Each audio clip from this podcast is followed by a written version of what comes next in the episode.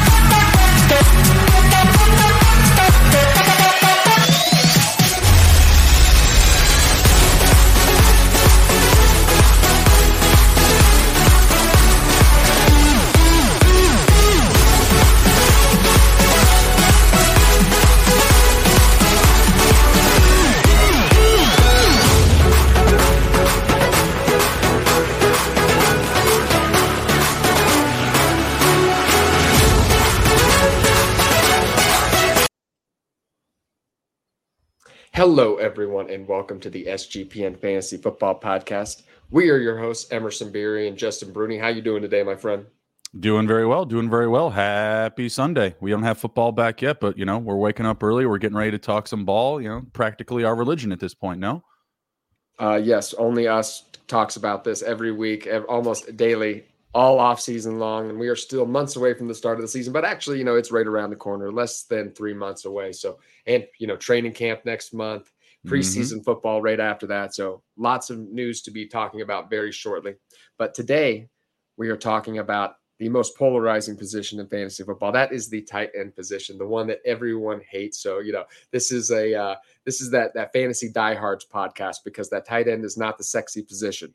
You know, what do you you know? I, I we have our rankings are you know the top six is fairly consensus, except you leave one kind of right out of there, and we will get into that. Mm. But uh, you know, lots of change up at the end there. It's uh, some big differences. So you know, you expect some uh you think we'll fi- is this the finally going to be the year that we see the tight end landscape change a little bit are we going to see a, a, few more contributors at the position you think yeah absolutely. I mean and every year we always do. I mean you see guys that don't do don't do anything for many many weeks but still make it into the top 10 rankings for the tight end position. That's just how volatile it is.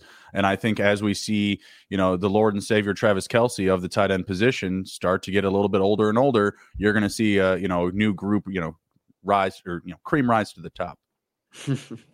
yeah, you know, every year we talk ourselves into this is going to be the year of the tight end. Finally, it's going to change. You know, I expect it to be more of the same myself. So then that's why mm-hmm. we have some some guys who, yeah, we were surprised to see guys in the top twelve in both of our rankings. We were like, man, you have that guy in the top twelve, or you know, we were both saying that to each other. So should be some very interesting uh, takeaways. However, with the first one here, it is Kyle Pitts at number one, and that is the consensus pick here. Why, you know, I have there's a lot of people starting to panic on Kyle Pitts now, especially with the addition of Bijan Robinson. What are your thoughts? Why do you still have as the tight end one in, in Dynasty Fantasy Football?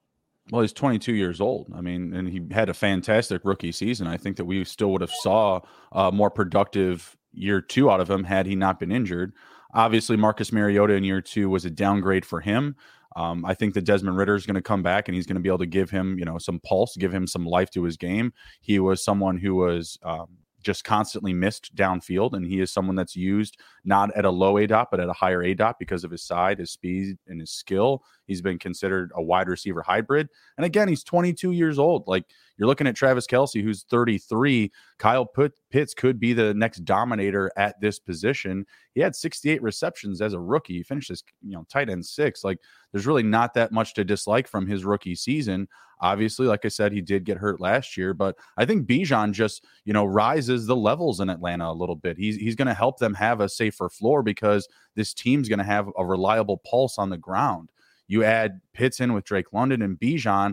I just think you have a very good group going here. And I think that that should make you actually feel better about Kyle Pitts because the offense is getting better. The team's getting a little bit better. He's going into year three. And his next, you know, three to four year window appears to be very, very strong.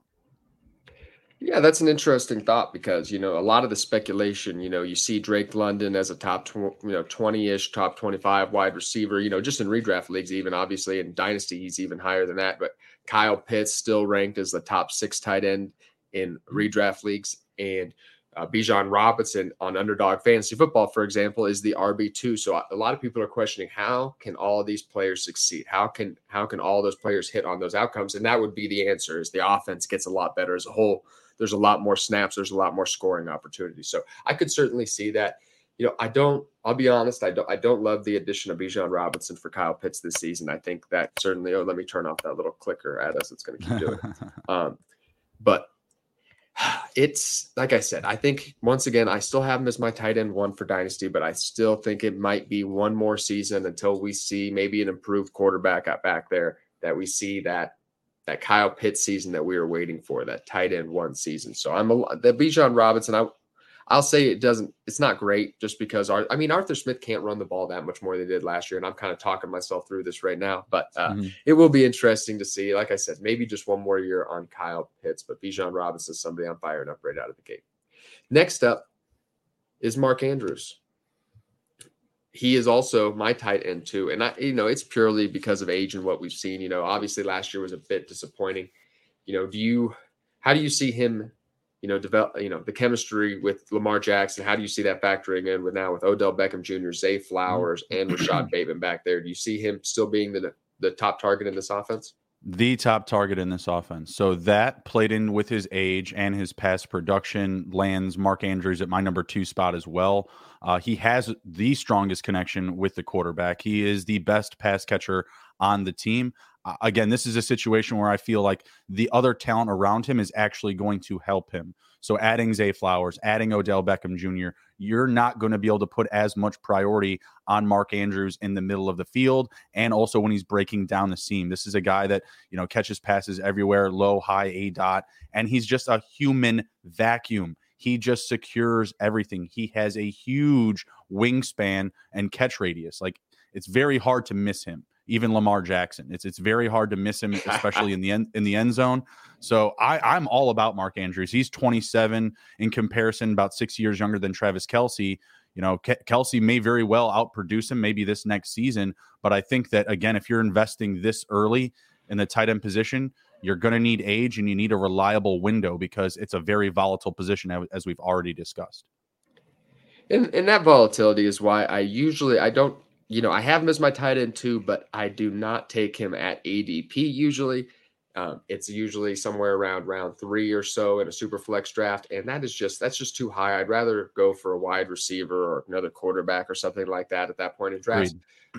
We just see market, you know, even he was going really high in startups last season, and we saw at him kind of that production plummet after those first five weeks when he wasn't getting double digit targets. The offense kind of fell apart a little bit with mm-hmm. Lamar Jackson at the top there, just wasn't getting it done as a passer at the time. But you know, who could maybe who can blame him? You know what I mean? Who with who he had at wide receiver after Rashod Bateman went out. So hopefully the offense is improved this season. But I think that's what you'll have to see is Lamar Jackson to take a step forward as a passer for Mark Andrews to be that significant, di- consistent difference maker, like closer. Maybe he's never going to be Travis Kelce, but closer to that tier because he's right now. I have him a lot closer to well, at least especially in redraft leagues. I mean, he's mm-hmm. much closer to the pack than Travis Kelce. You know what I mean? It's it's a yeah, absolutely. But he also fits the the uh, strong mold of winning now uh, mm-hmm. age and window for the next you know three to four seasons potentially, and then just overall skill and pass production. I, I think it's a perfect storm to get him into this top three.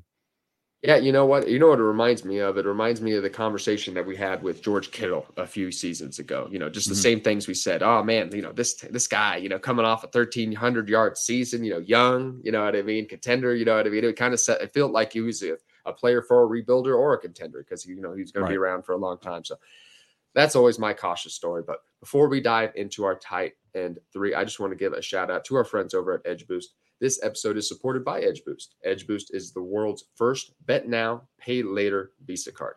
Edge currently offers up to $2,500 in betting advantages, which can be an extremely valuable tool.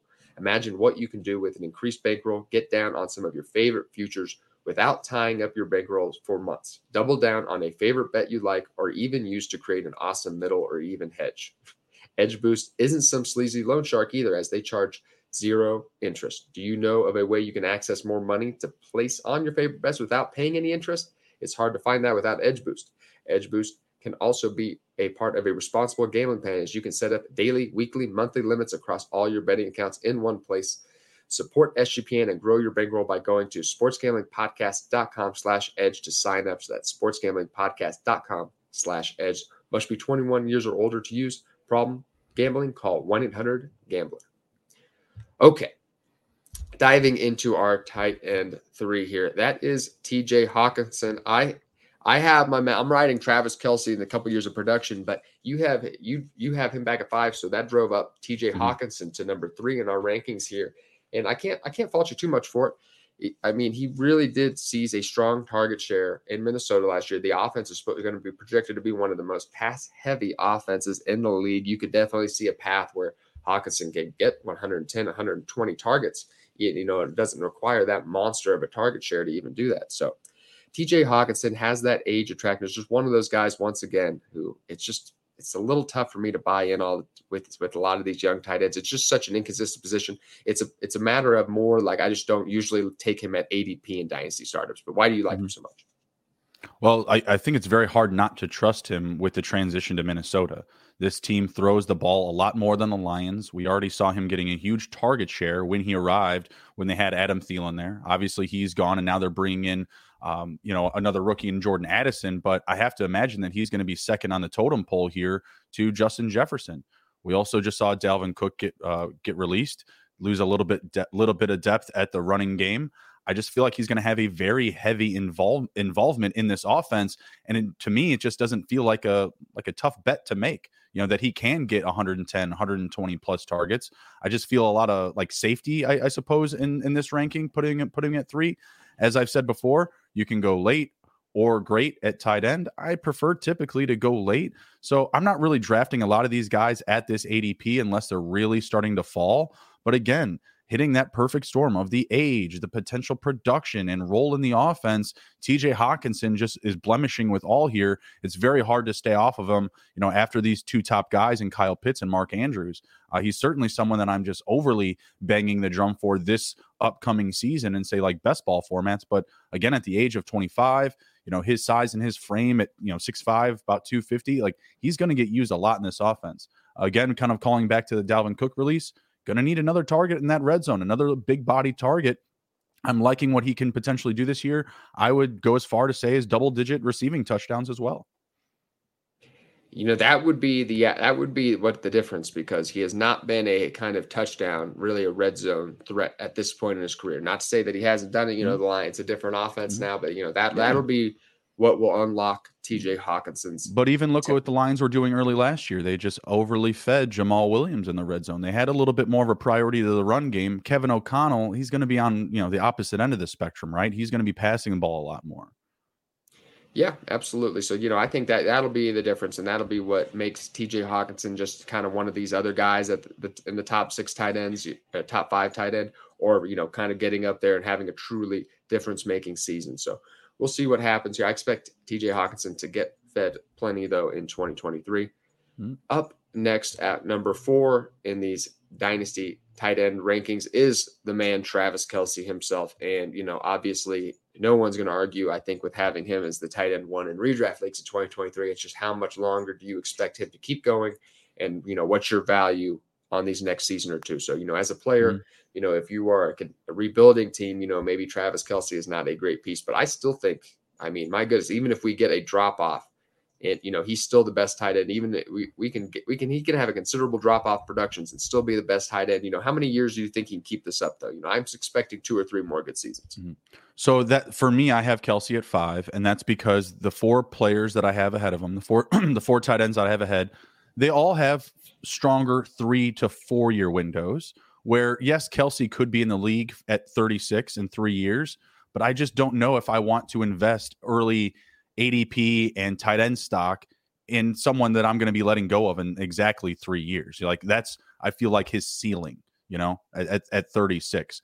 I have Dallas Goedert one spot ahead of him. He's about five years younger. So he has five years just to get even to Kelce's age. And I'm not saying he's going to be the next Travis Kelce, but again, when I'm investing very early in the tight end position, I need a strong return on years played. Like I just need that three to four year window for this early ADP because you're going to be comparing, you know, that pick with say a, a, receiver that could play for another eight to nine seasons. You know, if you're going to invest early and divulge away from the other skill positions, it has to be for good reason. If you want to win, build a win now team, Travis Kelce is the answer by all by all means. Like, but go ahead and target him if you've drafted guys like you know Dalvin Cook and Alvin Kamara ahead of him. If you just want to go all in on the uh, the buy you know buy a championship now type of approach, but you know I just can't I can't make the commitment early. There's nothing against Kelce or his skill or his potential production, but for me, it's two years. It's this year. It's next year. That's the last of his you know potential elite production. You know, like I said, I just see like what what like, what's our definition of elite production? Because if we're comparing him to the rest of the tight ends, he can come down a long, long way and still give elite production. So you know, my question, like I guess with Patrick Mahomes, is he going to be having you know? Mm. If this was in a different scenario, if he if they weren't winning, you know, you could expect maybe Travis Kelce to be like, you know, I've made all my money. You know, what's the point?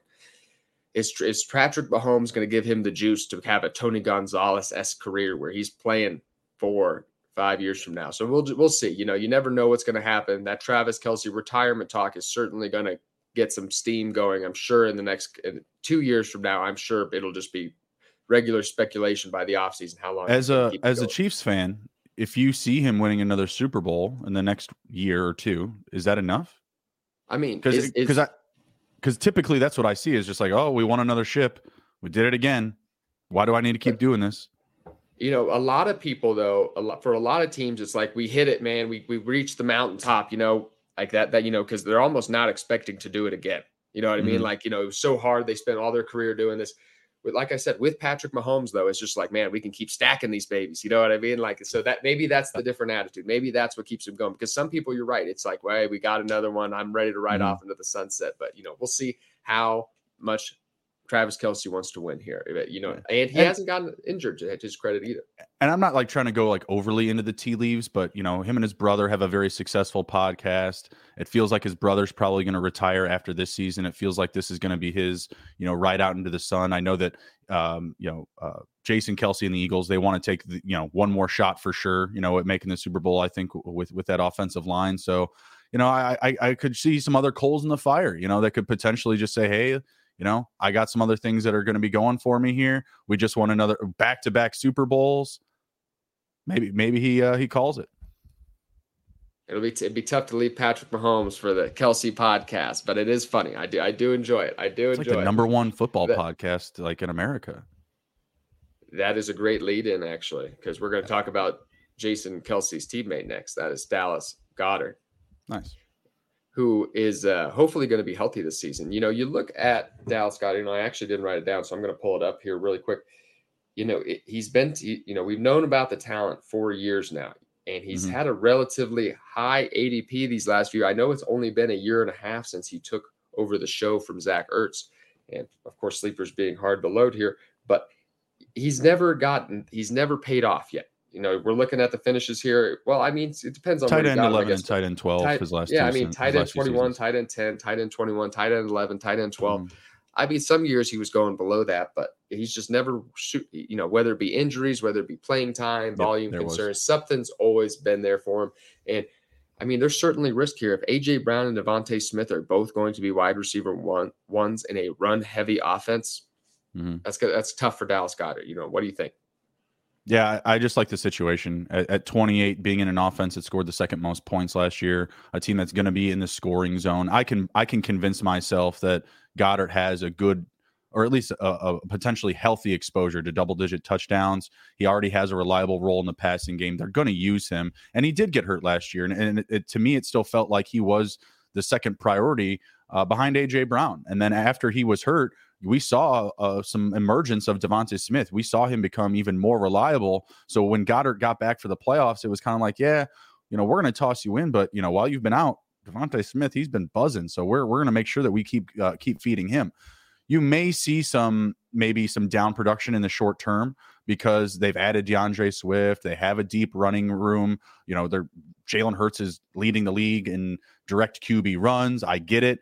But I just have to imagine that because they are going to be scoring so many points, they're going to be in the red zone in the scoring zone so often. I can convince myself again if I am committing to a early tight end, I can get in on Dallas Goedert as top five. I have him at four. I will take him over Kelce again because I can see him having a stronger three to four year window. Again, That's- if you want to win now, I have no problem going Kelce. You can take Kelce all the way up to two if you want off the board in your dynasty uh, dynasty startups. I don't recommend it. I'm not going to invest that early stock in a tight end I don't know is going to be rostered two years down the road. Can't do it. You know, it's I've always you know I've had that mindset for a long time, but you know over the years I found it's just like at some point you know how much in the future are you valuing? Like maybe. Mm-hmm. You know, as I mean, it depends on how long Travis Kelce goes, and you know, could he retire in the next two or three seasons? You know, because Rob Gronkowski retired at thirty. You know, mm-hmm. so it certainly could happen. But I mean, it's literally, I think, going to take Travis Kelce retiring for Dallas Goedert to hit like t- touch his production in the next four, you know, three or four years. You know what I mean? It's, that's what it'll take because it's Travis Kelce is just so much better than Dallas Goedert. It, like right today, that it's just it's it's hard for me to jump on board. You know, obviously, if you're in a complete rebuild, like you know, this comes into the part where in a dynasty draft where if you know if I'm in a complete rebuild, I'm just going to avoid both because I, you know, mm-hmm. I just avoid the tight end position in general. But you know, we have early tight end. I, I, don't. I do not recommend end, it in, in, your startups. I, I, I just don't like their ADP, especially if you're in a super flex league. Now, if you're playing in, I, I've given this example to you before. If you're playing in a 10 team league, I don't. By all means, go ahead, take the risk. You're going to be able to make up the value. That's the only share that I have of Travis Kelce in Dynasty is in a 10 team league. And if I told you the roster, you'd you'd say, that's that's a win now roster, Justin. Very good job. But in three to four years, this team won't be as good as you think it is. And you, it's okay to go either direction. But in Dynasty, the the core of value is based on youth and longevity, right? That's what we're talking about. And I don't want to I don't want to try to like you know divert from like a redraft to a dynasty conversation but travis kelce yes is a dominator and should be valued well ahead of these guys in the short term of this season but dynasty isn't just this year. You're looking at the, you know, potential outcomes, right? The high range of outcomes, low range of outcomes. Tra- uh, uh, Dallas Goedert, excuse me, his high range of outcomes would be potentially being a top five tight end for the next three to four seasons. Travis Kelce, to me, two to three, and threes are reach. You know, just just quick thoughts on this trade I made actually in a dynasty league. Let me check it out. So I sent I sent Marquise Brown and Quentin Johnston for Travis Kelce, and, and I'm a contender ready to win. That's awesome. I'm I'm assuming that you didn't need that youth. Yeah, I have plenty of wide receivers. I've stacked young, young so, wide receiver talent on the whole team. Yeah, so, so there you so there you go, and, that, and that's that's another point to be made here about not attacking early tight end you're going to be able to make up for it like this like by by swapping out skill position players that other uh, owners are high on other members in your league are going to be a little bit more you know attracted to. I i wouldn't do that trade. I wouldn't give up travis Kelce in that situation unless i was really needing that rebuild. Like yeah so I, I, I had to jump on that as a contender even if it is just for two more seasons. But before we dive into our tight end six here i just want to tell you about our friends over at underdog fantasy which is if you if you listened to me and Justin before, you know we absolutely love underdog fantasy. And uh, Best Ball Mania Four is here, which is their big contest ever. It's giving away fifteen million dollars in prize, prizes plus plenty of ways to win NBA, NHL, and MLB with their player prop parlays. Head over to underdogfantasy.com and use promo code SGPN for a 100% deposit bonus up to $100. That's underdogfantasy.com, promo code SGPN. And of course, Justin, as you know, I've been doing a lot of underdog drafts because the puppy is out. I love I love my five dollar drafts, Justin. I love them. How? I'm not a ball, you know. Justin over here does tons and tons of these best ball mania drafts at twenty five dollars a pop. Yeah, I, cue the cue the DMX dog bark. I'll, I'll, be sleeping on the streets if I keep doing those. So I, I might be too, at least until uh, February.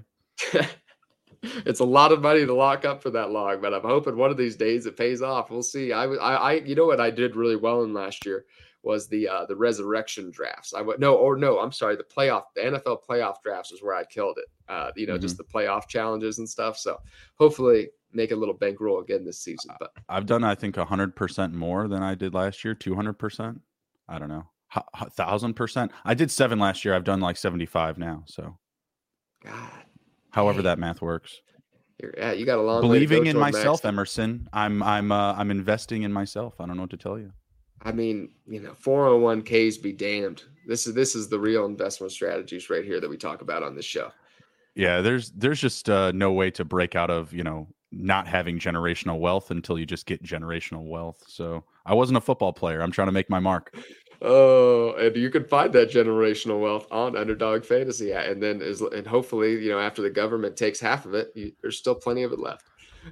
no, I'm going to give it all away as gifts. Hey, there you go. There you go. Um, next up in these rankings is George Kittle, and you have him significantly even lower than this. And I feel like you know it's it's a polarizing player. You know, a lot of people. I was just listening to my buddies over at Player Profiler, and uh, I forget which podcast I was actually listening to, but they were selling me on a you know bounce back season for George Kittle. He's had developed some chemistry with Brock Purdy at the end of last season. Why do you have him so low?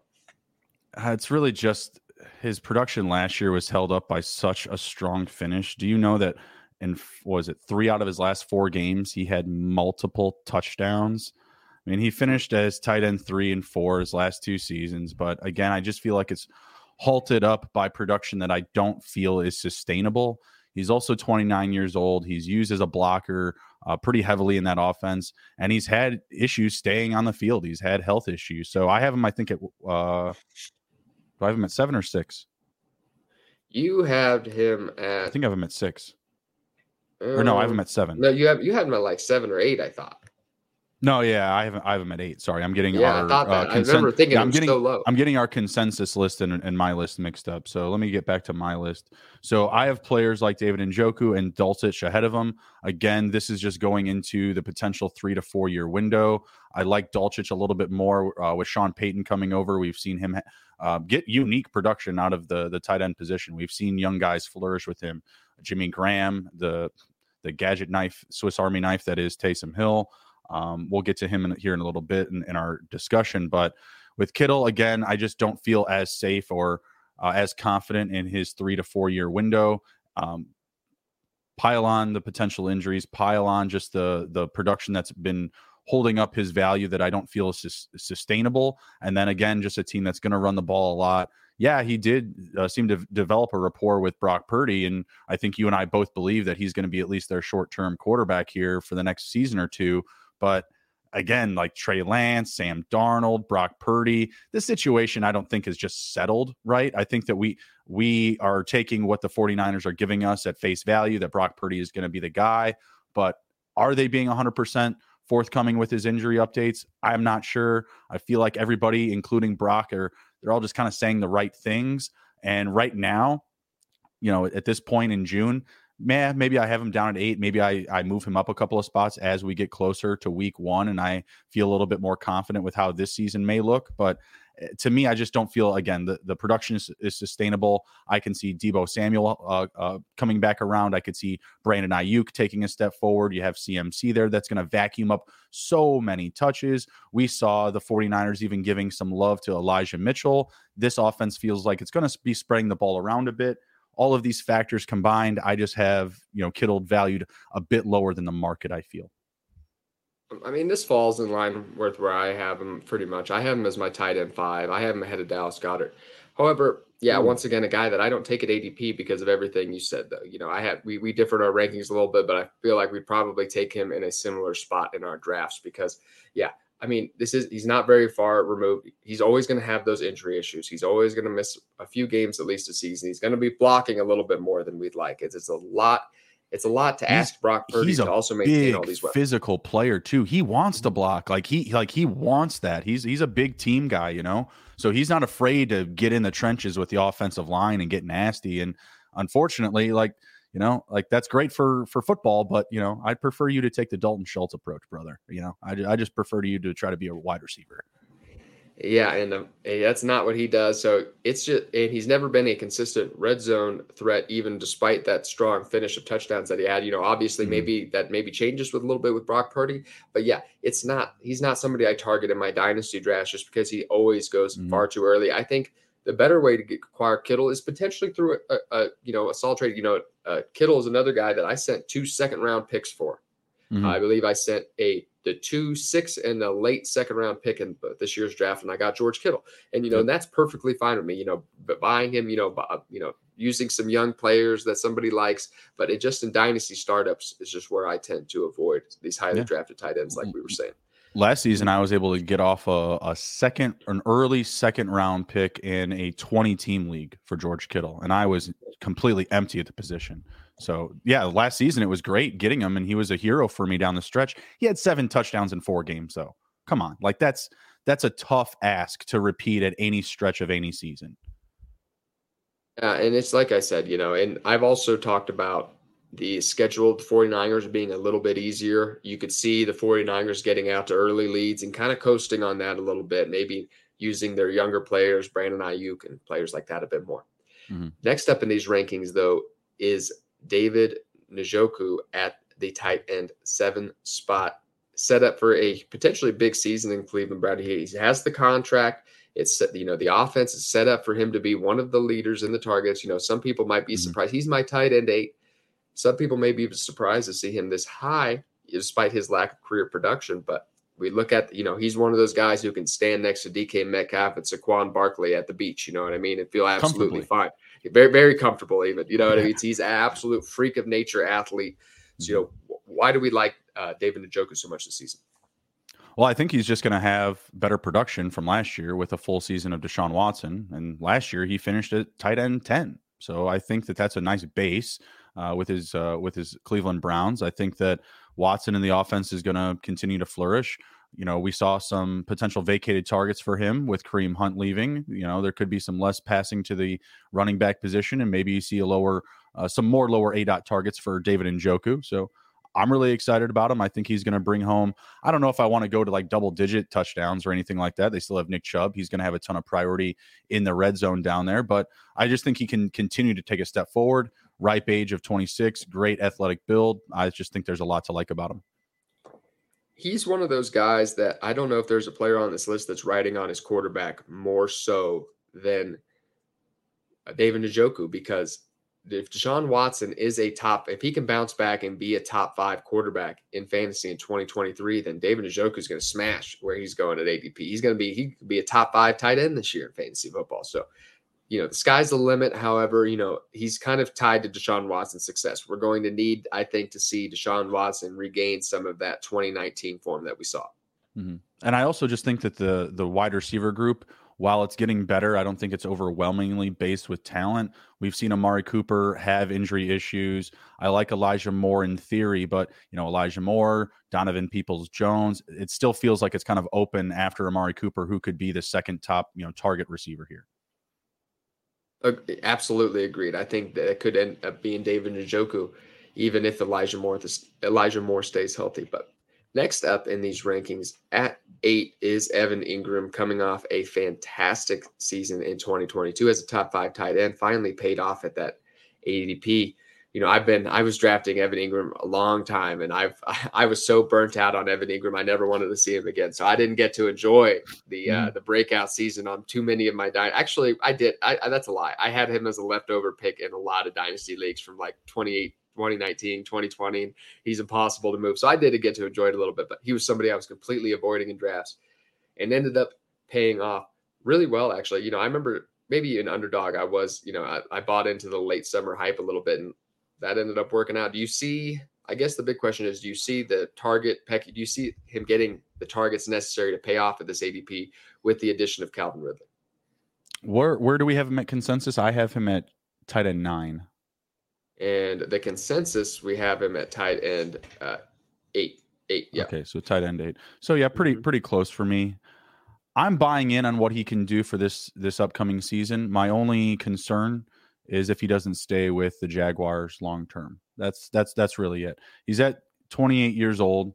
I could see him having a, a, decent two to three year window if he stays with the Jaguars. But obviously, with Calvin Ridley coming in, you know they've added some depth at running back with Tank Bigsby, D'Ernest Johnson. I do think that they're going to try to run the ball a fair amount. It feels like there could be a few less opportunities, but it's always good to buy in on a good offense, a team that you expect to be passing a lot and a team you expect expect to be scoring a lot. And I check those boxes both with the Jaguars. So I like the situation now. I don't necessarily know how to fall in love with it long term because I don't know if he's going to be with the Jaguars long term. However, it's always a very hungry position. And I think that if he does move on from the Jaguars, he probably will go to somewhere with a decent opportunity for exposure to high volume touches. So it's kind of a middled pick for me. I think that based off of what we've seen, the past production, you know, in New York, even with the drops, and then combined with what we saw last year, I feel like this ADP is pretty adequate. And this honestly is kind of where I'm starting to get involved with uh with tight ends here. You know, I I, I like getting in, you know, like that eight to twelve range or sneaking somebody up the board or getting somebody at value that I feel is in this range that maybe others won't. Um, like some guys that we're about to discuss. I don't want to peep too many names here. yeah, you know, we it gets into some diving into some interesting talk here. Yeah, and I always have my concerns about these the move the move tight end quote unquote is what they call them, kind of those six foot two, you know, two hundred and thirty five to two hundred forty five pound tight ends. You know, who fits into that category? Evan Engram, uh, Okonkwo, Sam LaPorta, you know, players like that, you know, it's just tough for them to get on the field all the time because they're not going to be factors as blockers. So it's a mm-hmm. little bit tougher, but I can certainly see another great season for Evan Engram as long as he's tied to this Jaguar offense. Next up is, you know, we actually both have Darren Waller considerably lower than tight end nine, but because mm-hmm. we also have a lot of players you know, at the end here that we did both didn't include on our list. Darren Waller gets pushed up all the way to tight end nine, actually. Interesting. So, so yeah, that's interesting. We both have him as like tight end eleven and tight end twelve, but we're we have both are like you know we flip flopped on some players and stuff like that mm-hmm. that we both didn't have. So Darren Waller making it on both our lists jumps all the way up to tight end nine here, and I mean this is I mean if this if Travis Kelce was win now, I mean this is if you this is the he could have a top five season or he could never be fantasy relevant again. And, you know, right. neither would actually surprise me. so I would say that Engram, Kelce, and Waller are probably the top three. Oh, and George Kittle, top top four like win now guys to draft. Like if you're gonna if you want to win now roster, it's likely that one of those four tight ends are on your team. I have Waller at 12. And again, it's because he mixes in with that narrative of being able to win now and maybe he can give me you know another season. He's 30 years old. He's been ridden with injuries all of his career. He's entering a situation with the the New York Giants where I just see that him potentially being the top target receiver here. Like he could have the most targets on this roster come the end of the season. Darren, Darren Waller should be getting a ton of looks for from Dan Jones, excuse me. And it's a very middled group of receivers. You don't see anyone there that's just going to absolutely take off. So I think it's a very good situation for this season. I put him into the tight end one conversation because of that. Um, I, I, feel like you know in a couple of months I could have him at 13 or 14 because someone could just be buzzing from training camp or you see an injury somewhere where now you're expecting somebody else to get get more touches because again the age is a huge factor but with how volatile the position is if you're needing that one guy to get you through this season and then maybe attack younger tight ends later in your draft I, I wouldn't hate that. He, it's gonna it's hard for me not to I feel like he's going to pay off if he stays healthy. If he's playing out there 17 games with the wide receiver with the wide receivers that the New York Giants have, which is mm. tough ask, I know, considering what he's yeah. done the last couple years. Yeah. But you know, if he's out there for most of the games, 14, 15 games, I think he's certainly going to pay right. off at his price. That's just the concern. I, I you know, it's well, hard to expect him to get a full complement. And we got to listen to what we're actually saying, right? We're saying like, oh yeah, he could be the top guy there. He he could have a ton of touches. Well, top guys with a lot of touches, they get hit a lot you know, and he's got he's got to he's got to last through all of that. So again, I think he is someone that could potentially bring home great production for you this upcoming season. But we have to be trepidatious about his injury history and how to move forward with him. So honestly, like I I would like getting him, letting him boom a few weeks, and then hit the market, buddy. Let's uh, uh let's go flip you for some picks. You know the next the next three guys actually up on this list. We each had one of us at least had higher than Darren Waller. But uh, you know, like your next okay. guy, you had uh, next up in these rankings is Greg Dulcich. You had him mm all the way up at tight end seven. Now, I'm just I'll just tell I'll let you counter me. I'm I'm I'm just a little bit more hesitant. I have him sitting outside of top 12 territory, not not very far outside of top 12 territory, but I'm just you know, a new coaching staff is what I look at. You you have I know Adam Trautman and Albert Okwuegbunam. I didn't get it. I didn't get it full. I didn't put do enough emphasis. Some I didn't uh, mm-hmm. enunciate it well enough. But both those guys are you know they have are talented. You know, could you see a new coaching staff trying to give these guys new life?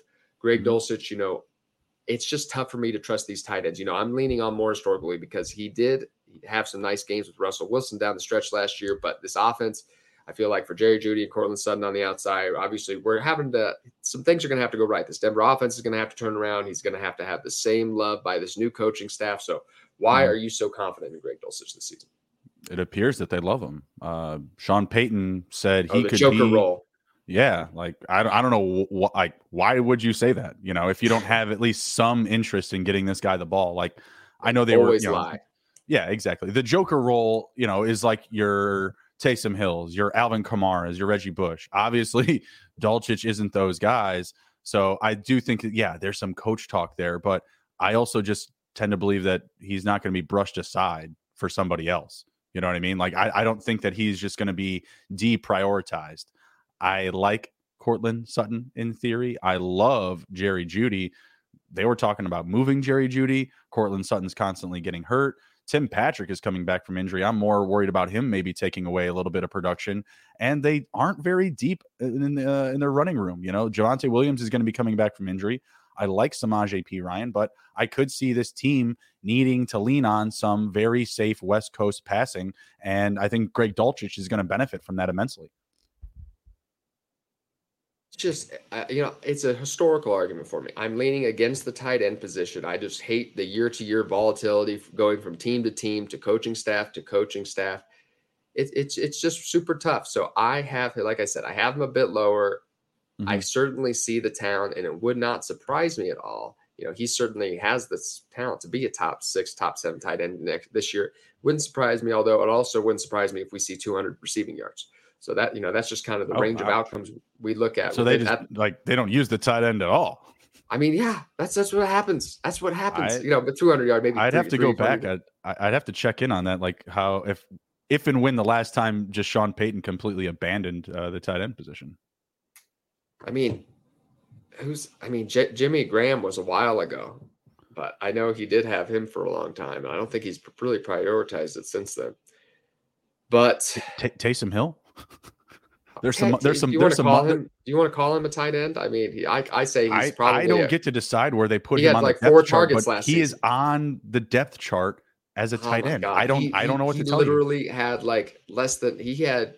It was ridiculous how it, he should not be called a tight end with how little he lined up at the tight end position. It's actually well, outrageous. Then you need to go have a conversation with the NFL, Sleeper, Yahoo Sports, because guess yeah, what, buddy? Sleeper has him as He's a, a tight end. He's a Sleeper, Sleeper has him as a quarterback. I'm looking at Sleeper right now. He's a tight what? end. I'm really? looking right. I'm looking right at it. Oh. He's a tight end. What am I thinking of then? Who has him as a quarterback? I, Underdog has him as a tight end. Sleeper has him as a, as a tight end. The Saints still have him as a tight end. That's but guess insane. what? He's a tight end that lines up at running back, receiver, quarterback, quarterback. Like yes, yeah, but he's a tight end. Like don't hey, don't don't argue with me about it. I didn't do it. All right, I didn't make it happen. I'm hating the player not the game. I know. I'll, I'll see. Uh, I, I, that just bothers me so much when I see Taysom Hill. He should be listed at the quarterback on Sleeper and on Underdog. And, and he's a quarterback who plays tight end, receiver, and running back. and so that's fine with me. So which is uh, next up, last up here, finishing these two. This is this is my this is my show from here on out. Apparently, because I these are guys that I had significantly high, pretty high in my rankings actually, which drove them up here. But you did not include, so you can tell the people why I am too high on these rookies. But I like to take the home run swing. I like to, especially with these tight ends, you know, look for something that we haven't seen yet because you never know what's gonna. You, you never know if you're gonna hit on that George Kittle or Mark Mark Andrews. So I had Dalton Kincaid actually as my tight end seven in Dynasty, and I know that seems very aggressive for some people, but like I said, we've seen Evan Engram, we've seen David Njoku for years now. You know, are could they have fantastic 2023 seasons? Absolutely. But are we going to see a string of 1,000 yard seasons from these players? Probably not. Are we going to see a string of 1,001 yard seasons from Dalton Kincaid? Probably not. But I still think Dalton Kincaid has that in his range of outcomes just because, like you said, he is a first round talent. We haven't seen it yet. So I like the unknown factor. And that, you know, that's what I'm selling with people on is what we haven't, it's more what we haven't seen from him as opposed to what we, you know, or compared to what we have seen from these other tight ends. What are your thoughts? I mean, again, you're prioritizing youth. Uh, that's not really a huge argument that I want to combat. I, I like that. Um, I just feel like what you're potentially going to get from them, I can get from later tight ends. Like Jelani Woods is going completely free, like in comparison to these two. Uh, Jelani Woods has competition with Mo Alie-Cox. Kincaid has Dawson Knox, right? Like I think that there's a bit of a difference there. Um, obviously, he's in a better offense, you know, with with the Bills rather than the Colts. But this is just you know a quick example. Uh, there's a lot of guys that I feel like will have less competition in year one and still have just as good of potential three to four year windows. I honestly would value Trey McBride pretty equal to Dalton Kincaid. They're both going to be dueling opposing veteran tight ends, but Trey McBride has a much better ADP and much lower ranking. So I'm going to be able to get him at a much lower cost and I've seen him a little bit in the NFL, right? I've gotten a little bit of that taste. I've gotten a little bit of, you know, tape and and production from him in the NFL. So it feels like something I can trust. I feel like putting Kincaid and Mayer into this space, I'm exposing myself to a little bit more risk if I'm taking them as my first tight end drafted, which I cannot recommend. If you take one of these other guys ahead of him, then by all means, like, and if if he wind if they wind up being the 11th or 12th tight end, then you're obviously going in on tight end a little bit more comfortably than I would be in my draft. But I won't hate it because you'll be maybe getting like a Kelce and then backing it up with the youth value of a Kincaid or a Mayer. Maybe that's an approach you could do in um, point and a half tight end reception, right? Maybe maybe something like that I, I could get down with, but uh, without having anything, I feel like I'm you know getting myself in with a little bit more risk if they're my first tight end rostered. I just I yeah, it's I just want to find that next Travis Kelce or Rob Gronkowski or Mark Andrews. You know, and that's what I'm constantly searching for. You know, and sometimes we can always have the argument about ADP because, of course, a lot of the time these players do go too high in ADP. You know, Dalton Kincaid in the middle of the first round of a rookie mm-hmm. draft. That's a little too pricey for me, particularly in a super flex league. But you know, he falls into that back end of the first round, early second round. You know, there's a price point where it's palatable. Also, rookie tight ends start off notoriously slow to their career. So it would not surprise me if there's a buy low opportunity on Dalton Kincaid and Michael Mayer, who we're getting into right now as my tight end 12, who I had as my tight end nine, and you had not rated. So he slips in here because I had him ranked so high. You know, the, it was a really big surprise to see him go behind Sam LaPorta in the NFL draft. And I think maybe it's because, you know, looking at Player Profiler's database of tight ends, who they do a great job of like literally putting together a database of every single mm-hmm. tight end who's ever been at the NFL combine pretty much in the last how 20 years or something, even maybe even longer. And they rank them athletically over over many things, you know, even down to arm length and things like that. And Michael Mayer ranked among like 600 players, ranked as the fourth least athletic tight end of all time. You know, is that is there any reason that might have factored into that maybe why he fell so far in drafts? No, I don't. I don't think so. I mean, he's to me he looks like a like a prototype tight end. Like, yeah, he may not have like that like athletic frame, but he's a big body. He can block. He's sure-handed. He checks just so many boxes for me. And I think that once he gets into an NFL weight room, he's going to definitely trim up a little bit. Like he's he's going to build himself up. Um, I really don't have any like I don't have any issues taking Michael Mayer. I just don't like him at tight end 12. I think it's a little bit rich, as I kind of just discussed, the same points of Dalton Kincaid. But to me, it has nothing to do with his frame or what he, you know, what he can potentially do in the NFL from a negative standpoint. I, I, I think I see Mayer and I see nothing but good stuff. So uh, I think some of those things are, you know, narratives, you know, that maybe some GMs may have bought into, but not me. Uh, I think he's going to be just fine. Um, uh, we see a lot of these guys, even Marquise Brown, like he, on the opposite end, he came in incredibly undersized. Look at what he's doing now. He's fine. He's got potential now to be a wide receiver one on his roster with DeAndre Hopkins leaving. There's opportunities for him. So conversely, maybe Mayer looks a little bit chunky to some folks. I think he's going to trim out. I think he's going to be just fine.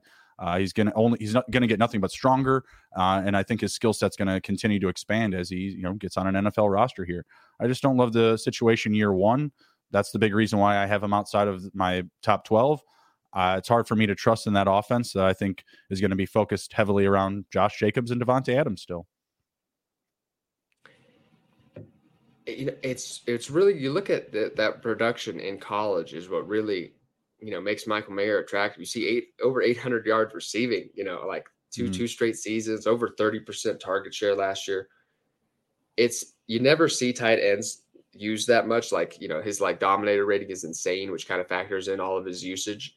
And the only time you ever see that from a tight end is when they come from like a, a division two school, Texas, Texas Tech, uni- you know, University of S- Southern Methodist, you know what I mean? Somewhere, mm-hmm. somewhere around there. So it's very, you know, I, I like Michael Mayer. And the question I wanted to ask you though, so for the players that you might, and I was trying to pull up your uh, rankings here, you know, I know you have Chig Okonkwo uh, in the top and, 12. And uh, Schultz, Dalton Schultz. And Dalton Schultz. You know, somebody even like Chig Okonkwo who had, you know, what, what did he have? How many receiving yards did he have last year? Maybe 200? Somewhere around no, there. He had, he had he had more than that. He had a very good strong to the to last season. He had 450. Oh, 450, more way more than I thought. Okay, so mm-hmm. 450.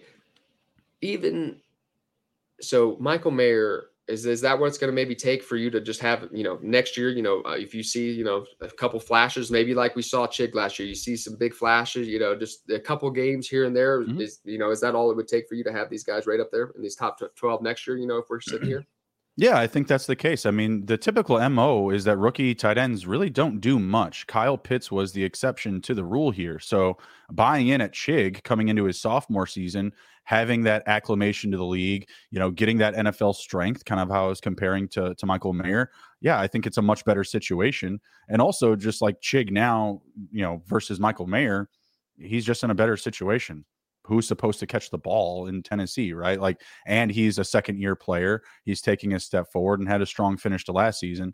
Uh, and that's why I, I, have him hiked up so much. Um, didn't really boom at any point. He wound up having, you know, three total touchdowns, finished his tight end 25. Uh, I like the opportunity. I like his athleticism. I think he's going to be a part of what they're doing this year. Uh, they did not invest at the tight end position whatsoever.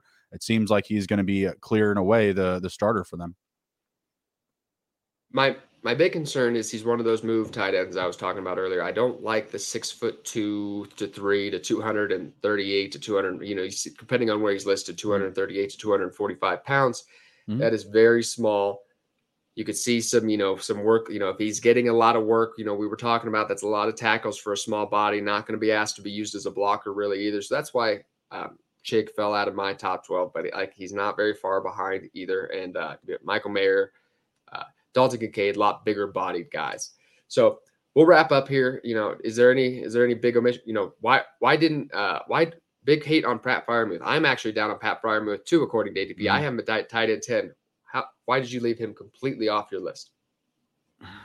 I just like I like Dalton Schultz and Okonkwo a little bit more, and I do see there being some potential for Freiermuth with the vacated targets of Chase Claypool but I feel like that team is going to run the ball a lot. They had a lot of success when running the ball, and we saw that little bit of a dip from Freiermuth's uh, rookie season to his sophomore season with the retirement of Ben Roethlisberger.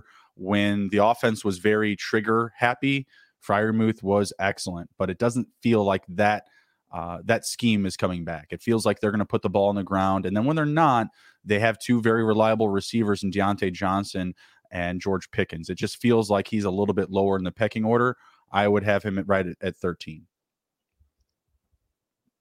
And I, yeah, I mean, I can't fault you there. The upside, I just don't think is there. And you know, he's not a great athlete. Mm-hmm. You know, it's just he's a he's a volume play in an offense where he might not get volume with Diontae Johnson, George Pickens, Najee Harris, maybe getting a few more targets mm-hmm. this year too. So the other omission was Dalton Schultz, and I feel like there is very high potential that he is at minimum second in the team in targets this upcoming season. I, w- I was even, I was trying to avoid talking about him because I think he's such a mediocre uh, player.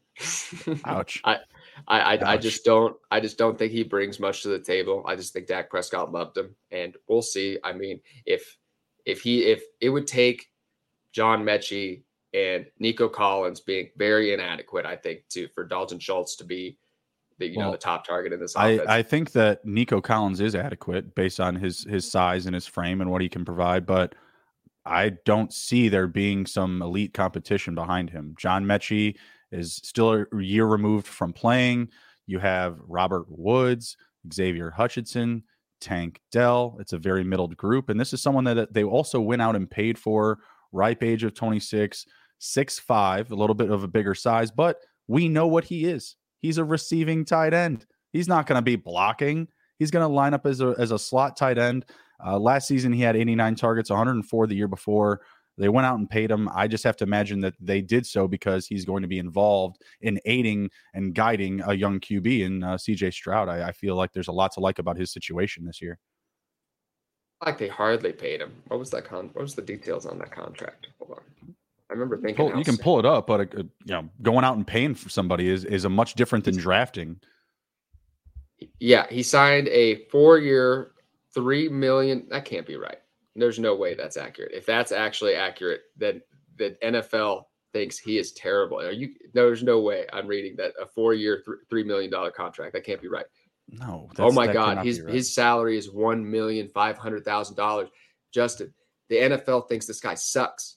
They literally are telling you this guy is a bad football player. A million. He's making a little over a million dollars this year. The NFL thinks this guy sucks. Well, then he really must like that spot. Because why like, would he? That's crazy. You know what I mean? Is I remember that... thinking it was low. I didn't think it was that low. I remember no. I remember looking at the contract, being like, "Wow, that's that's ridiculous low." I didn't think it was that low. I didn't have the number even remotely in my head, but I just knew that he had signed with them. And the, you know, the when you sign in the offseason, you're supposed to make money, man. Poor guy, but well, we could do Poor a whole guy. show about. anyway, well, oh, I just want to tell Justin. It says his market. It says his market value is four years, sixty million. What he the signed hell? for a million dollars. Oh my god, that's horrible. He really must like Texas. I guess like the taxes there. he's not so... getting taxed on that million dollars. Thank God. He's gonna he yeah. keep all that money. He can... um, we'll See, this says up, this says one year six. What? We'll have to come back. We'll have to come back. We'll have to that. double check that. But anyway, either way, yeah. he's not making a lot of money, no matter what. But we'll double check those numbers. But it's your double. It's your double down play of the day. Anyway, you know, I was gonna say say it to the people, but you you know me. You're the bigger betting man what is the EdgeBoost double down play of the day, Justin? Uh, Diontae Johnson over 825 receiving yards. He has hit it in three straight seasons. The market is absolutely bonkers on this guy. Uh, he's also had 144 plus targets in three straight seasons. Uh, the disrespect just continues, whether it's um, ADP, whether it's sleeper or underdog, just burying them down the list, or these sports books that are just like completely written off the passing game for the Steelers. I have to imagine Kenny Pickett gets better in year two. Um, I also took Kenny Pickett over 3150 uh, passing yards this year. He only needs to add three yards per game and play in every game uh, to hit that. So very low thresholds for some, you know, easily hanging fruit in the NFL right now. I like it. I love Diontae Johnson, especially in those underdog drafts. What what are we working on on SGPN this week, my friend?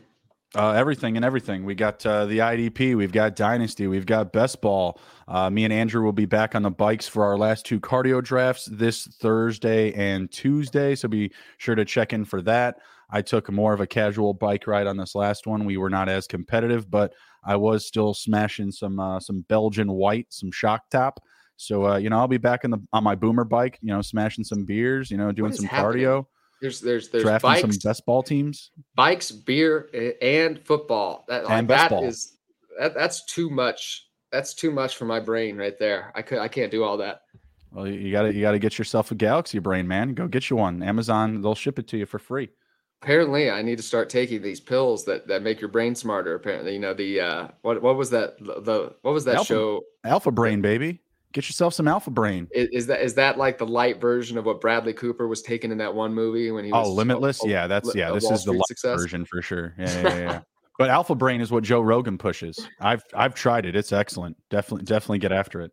All right, I've seen the seen people talk about it. So, all right, with that, we'll end it up, everybody. Thank you so much for joining us, and have a great rest of your Sunday. Thanks so much. We'll see you.